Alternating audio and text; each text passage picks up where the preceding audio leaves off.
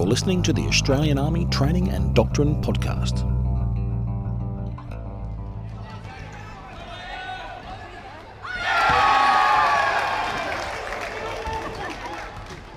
This is Exercise Hamel 2016, and I'm with Brigadier Tony Rawlins, who's the commander of 7th Combat Brigade, and we're at a basketball centre in the town of Whyalla. So tell us, Brigadier Rawlins, what are we doing here? You're indeed correct. We are in the basketball centre at Whyalla. We're actually here for a rematch. Um, last weekend we played the local Whyalla basketball teams in a friendly game of basketball. Most of the town turned out. It was a fantastic event, um, and we actually beat them. We beat their, their main team, but of course they beat us in the tug of war. So they've asked us for a rematch. We're back here a week later.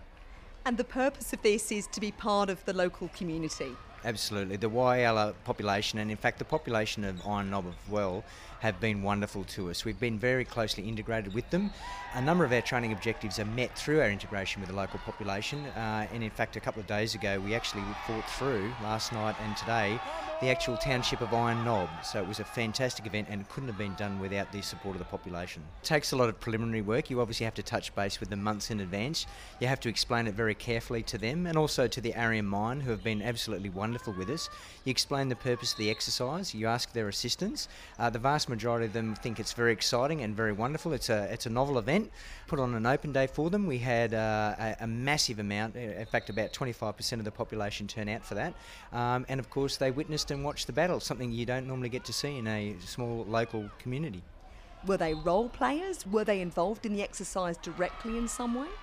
I'd say indirectly. They weren't actually role playing, but certainly once they got to know us and we contributed quite a lot to the local economy, stimulating that, that after a while we got to know them personally and they became our human intelligence network. So even though we are the opposition force on this exercise, they actually suffered from Stockholm syndrome and collaborated with us against the, uh, the Blue Force. Stockholm syndrome. So tell us more about that. That's intriguing. Well, obviously, we got to know them in the township of Iron Knob. We did things like community projects. We swept their streets. Uh, we dressed like them. We shopped from their local shops, etc. So after a while, we just became part of the local community. And of course, uh, they then regarded the Blue Force as being uh, the opposition, as being the bad guys, when in fact it was the other way around. How then did you plan for that? Because as you say, it took months of planning to get to this stage. So, what did that planning process involve? Well, obviously, we're working to exercise control, so Forces Command sets the overall uh, tempo and the training objectives for the exercise.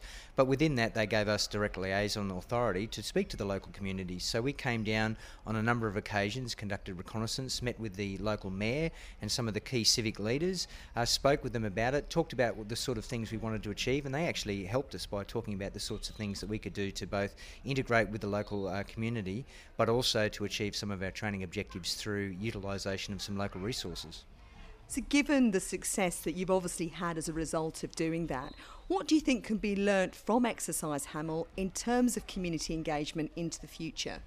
Okay, well, I think the important thing is that early engagement by getting very, uh, getting, uh, uh, closing with them and explaining exactly what you're trying to do, to talk about the things that are important in terms of the training outcomes, but also to listen to them to find out the sorts of things that they're concerned about. So, obviously, things like damage to local roads and infrastructure because of the, the armoured vehicles that we utilise, uh, to talk about issues like um, traffic control, um, to talk about issues like, um, you know, providing some kind of um, entertainment or education to some of the local kids. And we've been to a number of the, some of the schools, um, uh, some disadvantaged schools, etc. Done a lot of work with them. That was a result of direct feedback and uh, dialogue with the uh, with the locals.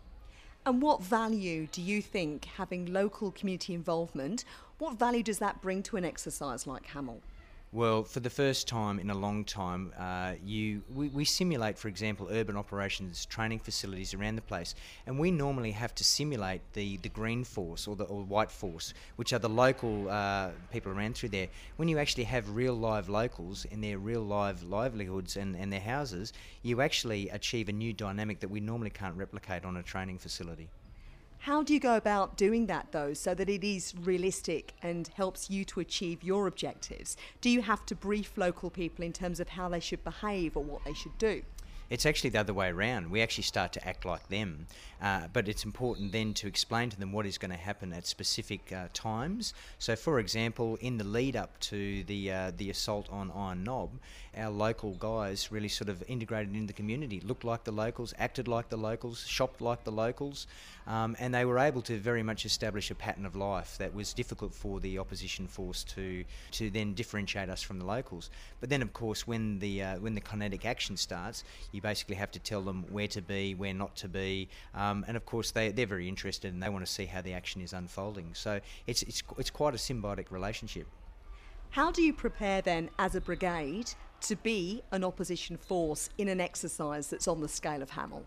Well, the good thing is, uh, you know, as part of our force generation cycle, we were the Blue Force last year, and of course, we learned lessons from the opposition force that opposed us. This year, it's been slightly different um, because the training objectives have asked us to look at a different kind of contemporary enemy, an enemy that uses a hybrid force, which is a little bit different to the normal conventional force. So this year we've had to integrate conventional forces and hybrid forces and special forces um, in order to simulate what is a contemporary enemy who's agile and adaptive and doesn't fight by the rules. So that required us, we did a hybrid symposium, we did a lot of planning and a lot of work together, and then of course we've adapted as we hit the ground. And how have you adapted as you've hit the ground? What have you had to do to keep the training here relevant, up to date, and responsive? Well, the first priority has been to generate the training serials that one brigade, who are going through their certification process for the ready uh, phase, to deliver those training serials, and we've done that. But within that, we've also discovered that it's a very different battlefield geometry when you have um, conventional forces and hybrid forces interacting.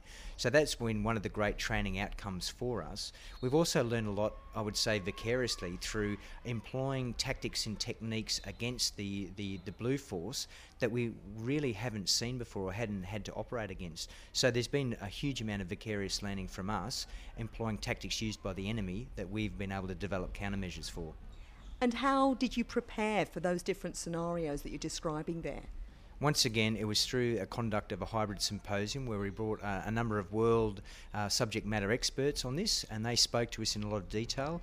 We then ran a number of our own discussion groups around that to talk about how we could uh, basically leverage that information and employ it on the exercise.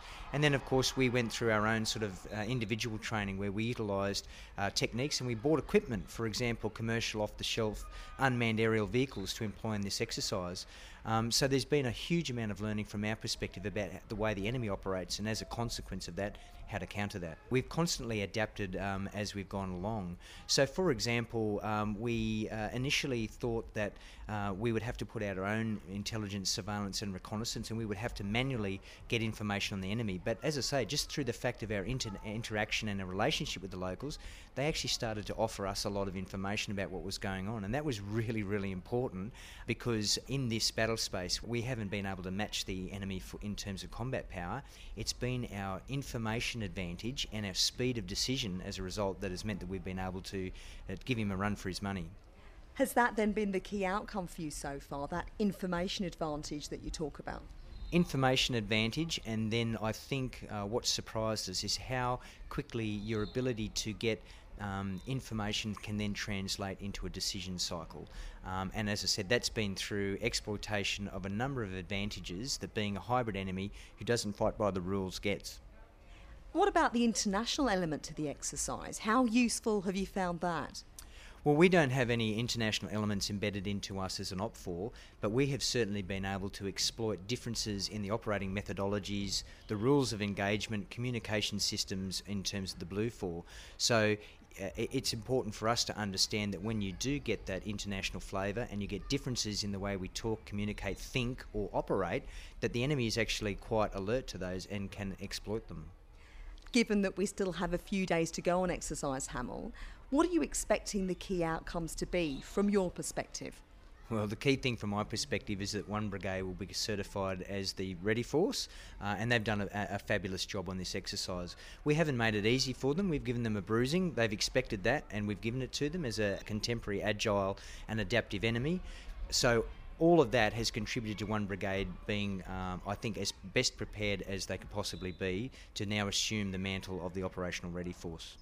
And for your people, what has been the training value? The, the training value again has been our ability to think and act like the enemy. And when you think and act like the enemy, you develop a, a very, very intelligent and educated means of countering that enemy. An enemy that we haven't fought before, but who is operating obviously in the world at the moment. And finally, from your own personal perspective, what have you got out of this exercise?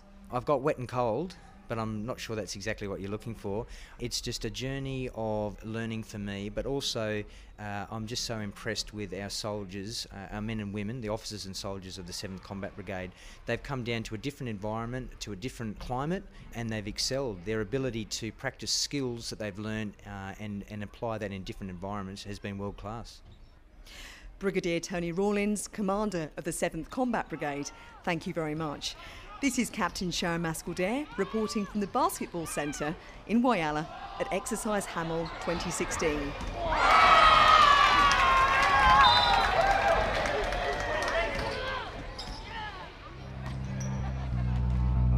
This podcast is produced by the Australian Army and is copyright the Commonwealth of Australia.